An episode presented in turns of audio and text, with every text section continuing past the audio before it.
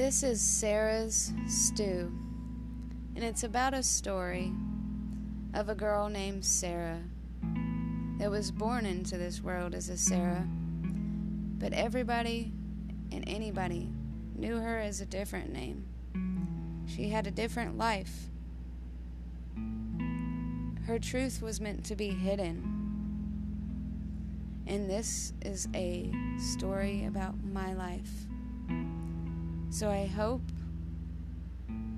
to encourage you to listen and gain more listeners in hopes to help somebody else along their story of their life.